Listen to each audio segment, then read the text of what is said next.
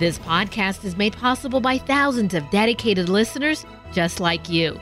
Be a part of this powerful three decade legacy of evangelization by visiting materdeiradio.com or downloading the Hail Mary Media app.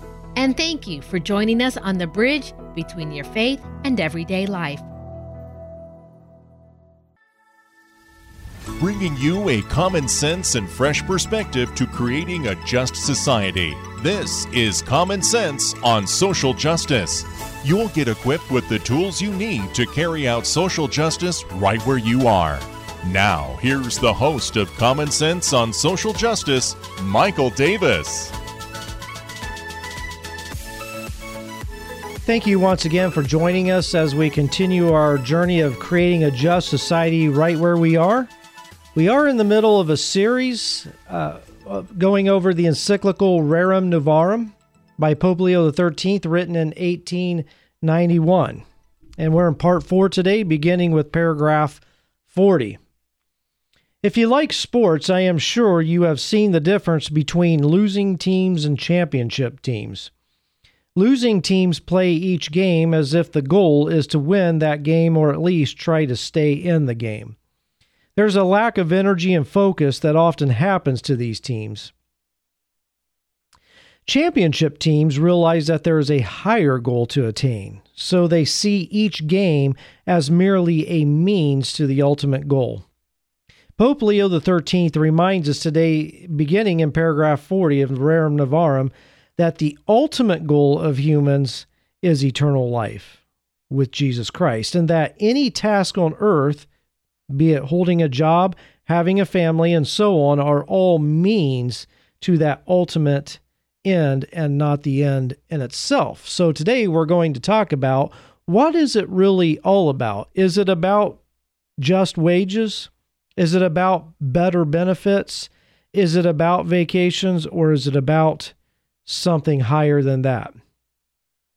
So in paragraph 40, uh, here the Pope reminds us that what it really is about, that our life does not consist in things, as Jesus teaches us, but consists in the pursuit of holiness, joy, and peace, as St. Paul reminds us. Two, the Pope reminds us that no man, no one, has the authority to block anyone else from the pursuit of God or to use another person in servitude. Everyone has the same purpose. I don't care if you're the president or prime minister, if you're a, a garbage collector, a front desk person in an office, whoever you are, you have one purpose, and that is eternal life with God. No government has authority to block my pursuit and your pursuit of that, of becoming what we were put on earth for. Yet, the government and corporate heads seek to do just that. You think of Communist China. Communist China very much attempts to block people from pursuing God. Think of the long hours demanded at your job at many jobs. Those are blocks to time for prayer, time for church, time for meditation, time with family, and so on. Now, in paragraph 41, I want to read this and expound on it. But basically, what the Pope is saying is we must be given freedom to rest for the purpose of worship. So, notice in paragraph 41, he says, and it's a short paragraph. From this follows the obligation of the secession from work and labor on Sundays and certain holy days. Now, my priest in a homily a few months ago really expounded on the need for businesses to close down on Sundays, to cease from shopping on Sundays, and that you should never work or cause your or force your employees to work unless it's an absolutely necessary task. For example, doctors and nurses at an emergency room uh, and in, in the hospitals, you know, the police force, fire crews, those kinds of things. Very necessary. But unless it's absolutely un, uh, absolutely necessary, cease from work and labor on Sundays and certain holy days. He goes on to say, the rest from labor is not to be understood as mere giving to idleness. Notice this. The rest from later labor is not to be understood as mere giving way to idleness. Much less must it be an occasion for spending money and for vicious, like I says that, vicious indulgence, as many would have it be, but it should be rest from labor, hallowed by religion. Rest, combined with religious observances, disposes man to forget for a while the business of his everyday life, to turn his thoughts to things heavenly, and to worship which he so strictly owes to the eternal Godhead. It is this, above all, which is the reason and motive of Sunday rest. A rest sanctioned by God's great law of the ancient covenant Remember thou keep holy the Sabbath, and taught to the world by his own mysterious rest after the cre- uh, creation of man. He rested on the seventh day from all his work which he had done. So the Pope encourages us take Sundays and holy days of obligation that the church lays out for us. Take those days off, but not for the purpose of idleness, but for the purpose of worship and renewal. Of course, idle rest would be part of that, but it's not the main thing. Notice, as the Pope says, so that we can forget about our daily life and turn our thoughts toward God, not so we can forget about our daily life and turn our thoughts toward football, baseball, basketball, whatever it is, but rather turn our thoughts towards God. Notice too that he says we are not to be spending money and indulging ourselves, as he calls it, vicious indulgence, but to rest and to worship. So you should First of all, start the day on Sundays with Mass.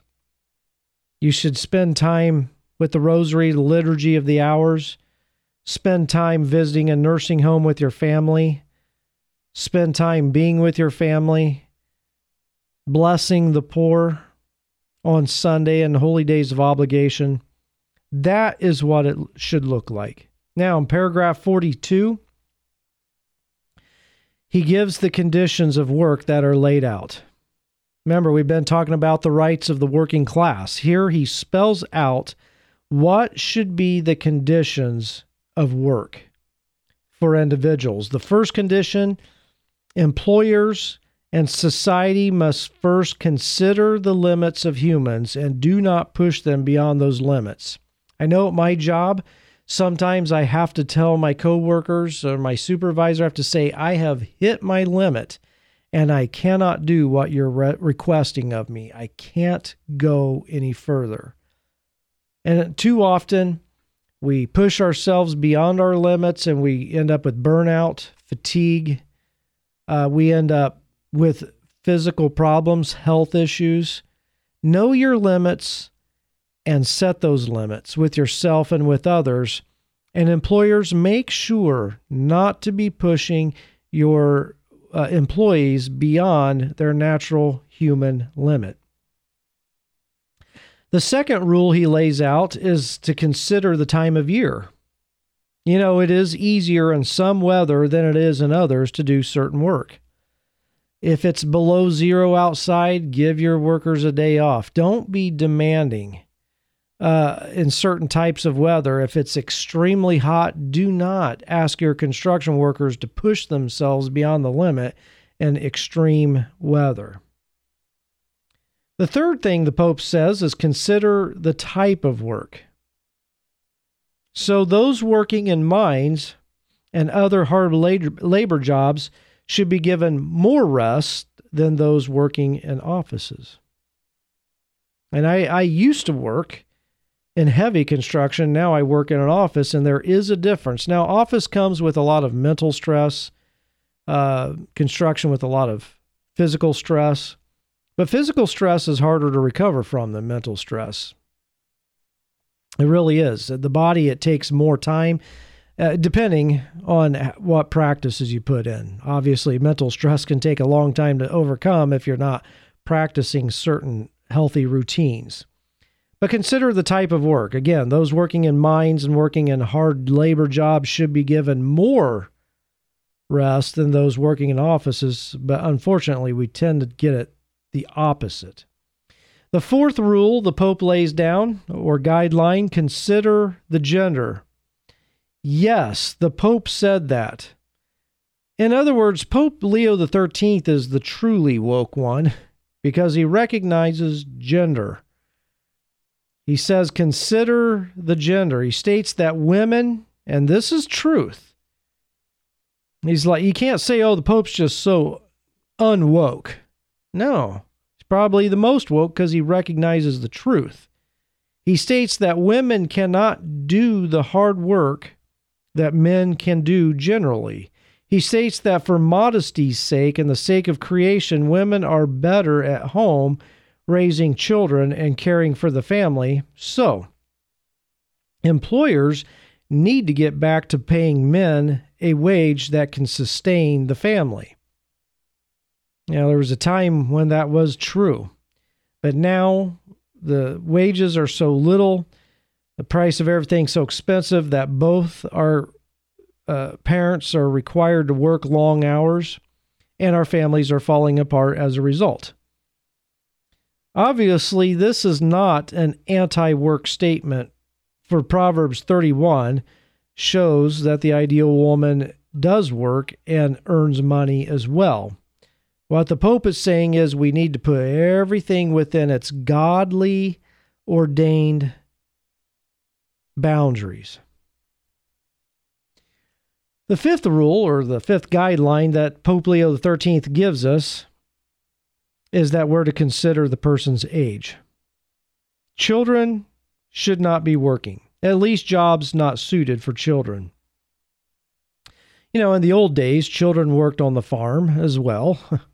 But that is different from slave labor, depending on the parents, of course, because obviously a, a, wicked farmer would have his children be his slave labor. But uh, children can work. They can do certain jobs. When I was 10 years old, I would earn money during snowstorms, shoveling the neighbors' cars out so they could get to work. I would do that for money. I would mow people's yards, fix uh, other people's bikes for money. I mean, I did that growing up. But that was within my limits and ability as a child, and I was learning valuable skills. My grandfather would teach me how to repair certain things around the yard, uh, and I learned construction skills from that. So I wasn't a slave labor, a child labor. It was just grandpa showing grandson how to to build certain skills. But we have to consider the person's age. We shouldn't be having children working in factories. And by the way, uh, Charles Dickens, one of my favorite authors, probably my favorite author, you know, he worked in a factory as a child in England and in that terrible Victorian age uh, in England when uh, child slave labor was just prevalent and he was a victim of that as well, which is why he speaks against it in, in novels like Oliver Twist and others. And, and his writings, as enjoyable as they are, really are social justice statements. A Christmas Carol, everybody likes the story of Scrooge, but that's a statement against injustice. The sixth thing and sixth rule that the Pope lays down for work is consider that a person owes their strength and energy to God first. I'm going to repeat that. Consider that a person owes their energy and strength to God first. Remember, this episode is about what is it really all about? And it really is all about getting to heaven when we die. It's not about our wages. It's not about what job we have. It's not about getting the bills paid. It's about getting to heaven. Because the day we die, our bills go away. Our wages go away. Our benefits go away. Our jobs go away. Our bank accounts go away. All of that. But what doesn't go away is our soul. So we have to ensure that our employees and society, the people in society, are given ample space to pursue eternal life. Now, today's is short. I wanted to just cover these three paragraphs because uh, next time uh, in paragraph 43, the Pope begins another discussion about fair wages. And this is one I'm looking forward to because that's a sticky subject. A lot of people claim we want fair wages, but what is a fair wage? Well, the Pope is going to help us with the answers to these questions next time. Now, I am an idealist and a realist. I mean, I keep the ideal always in front of me, and I want to work towards the perfect ideal in a given situation, but I do joyfully accept the reality of the present. But I'm not willing to remain there. The ideal is that we all should get adequate time off of work, and that Sunday should be a day to stop, to go to Mass, to spend time with family, to check in on our aging parents, to visit uh, as a family those in nursing homes who are very lonely, to play board games together as a family. This is justice. This is truly the just way for employers to allow for their employees and the just way for employees to spend their day off. May we be just in the way we use our time off of work as we create a just society right where we are. You've been listening to Common Sense on Social Justice with your host, Michael Davis. A common sense and fresh perspective to creating justice where you are. Share your comments and questions with Michael by emailing sjcommonsense at gmail.com. That's sjcommonsense at gmail.com. If you enjoyed this podcast, please consider sharing it with a friend. You can support this vital mission of evangelization through materdeiradio.com or the Hail Mary Media app. And thank you for helping us lead souls to Jesus through the Blessed Virgin Mary.